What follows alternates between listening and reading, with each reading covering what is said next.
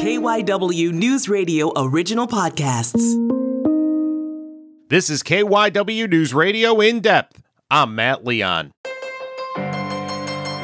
Time to take our weekly look at the economy. We've got a jobs report to break down with a lot of good news in it. And we will be breaking things down with economist David Fiorenza. Give a listen. So let's start with the jobs report from March. Uh, a lot of good news, I think, on a lot of levels. More than 430,000 jobs added. The unemployment rate is down again, 3.6%. Let's just kind of start with that. The, the headline that everybody looks at, uh, that we're going in a really good direction here.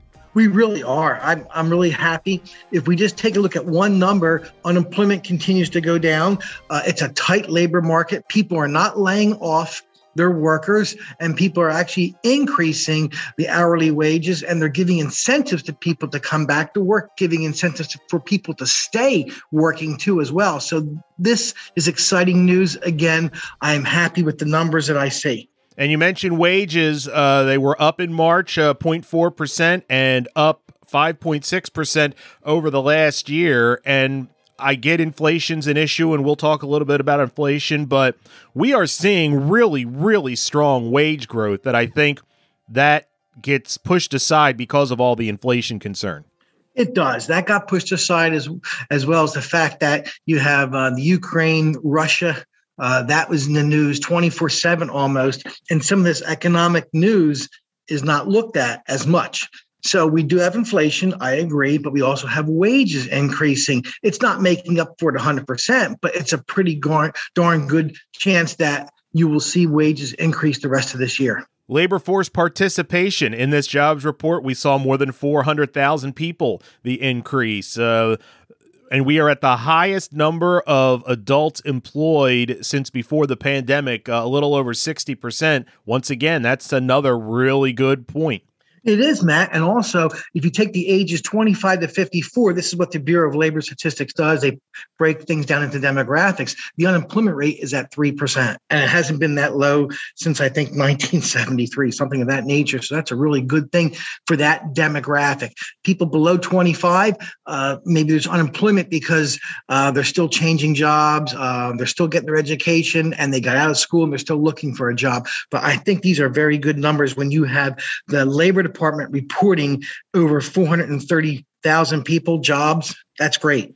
And so if my math is correct, in 2022 we have seen 1.6 job 1.6 million jobs added which is remarkable it, it is um, also could be confusing because that's the same number that the labor department put out as 1.6 more out of work than there were in february of 2020 but there's more people in the labor force uh, that have are coming back to the labor force remember we were at 20% unemployment there for a while and it was really really scary i think um, the fact that we have inflation, it's because we pump money into the economy. But I think I'd rather have the low unemployment rate than I than have 20% of the workforce being out of work. Look, retail added 49,000 jobs. Hospitality, we've talked about that. Tourism added 112,000 jobs.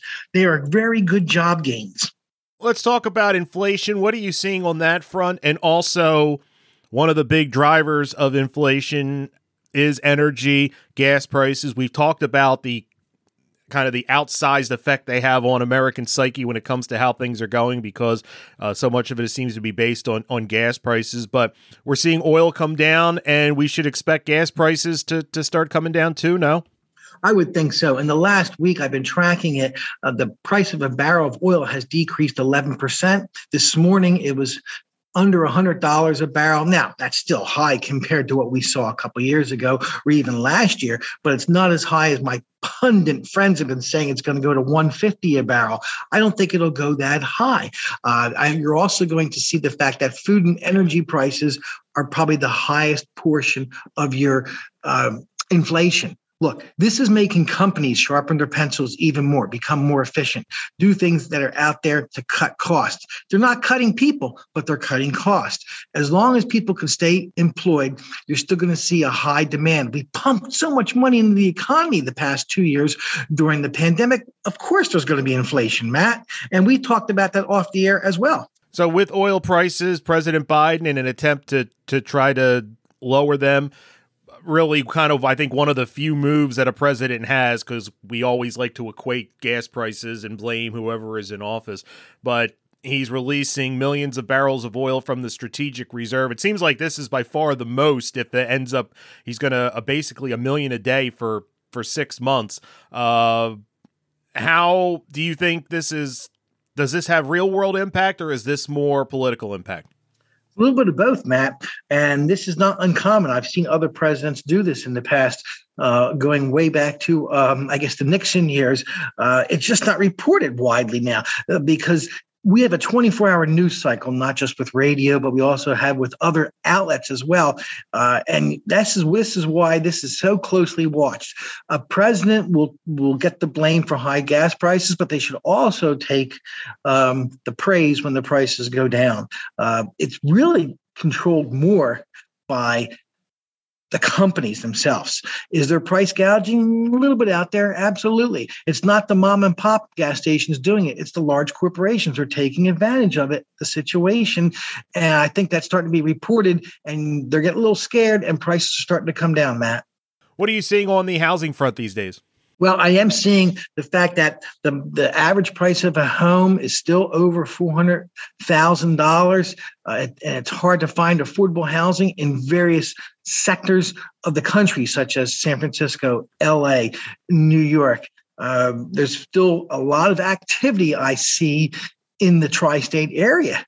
Uh, they're still building multi family housing projects. They're also building apartment buildings. They're building condos. They're doing a mix of things, whatever fits um, the developer, whatever fits the zoning.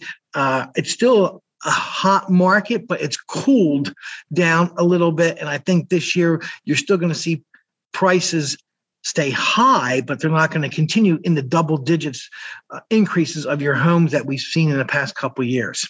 When I was prepping for our chat, I wanted to talk about something, and I think we may have touched on this before, but uh, it was interesting to me that consumer sentiment was down in March, lowest level in more than a decade. But then I also saw consumer confidence was up in March. What is the difference between consumer sentiment and consumer confidence? Well there's not there's not much difference anymore. And i noticed that that some of these are not even put out by the bureau of labor statistics or the bureau of economic analysis. And the consumer sentiment you're you're correct. It has it has decreased. It's a little bit okay? Uh, it's the university of michigan putting this out. And what they're doing they're tracking the sentiment in the us based on random samples of U.S. households.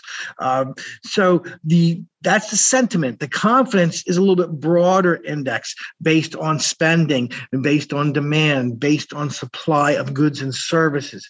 So I think you're going to see the sentiment uh, during recessionary periods or close to recessionary periods. I'm not saying we're in that area. Uh, you're going to see increased consumer confidence uh, when we expand. So some of these indexes, uh, they have some really good colleges. One of them, University of Michigan, University of Chicago. Uh, there's a good professors out there who track this. But when tracking this, I'm not sure also of the, I guess you would say the households, the number that they track and how and what the margin of error is. So I take it a little bit grain of salt. I look for things such as GDP, housing starts, all these other kinds of things. I actually travel to see if people are, are out there spending money, and boy, they're still spending money, Matt. That's it for this episode of KYW News Radio in depth. You can listen to the podcast free anytime on the Odyssey app, and you can find it wherever you listen to your favorite shows. I'm Matt Leon, and we'll have another episode out soon.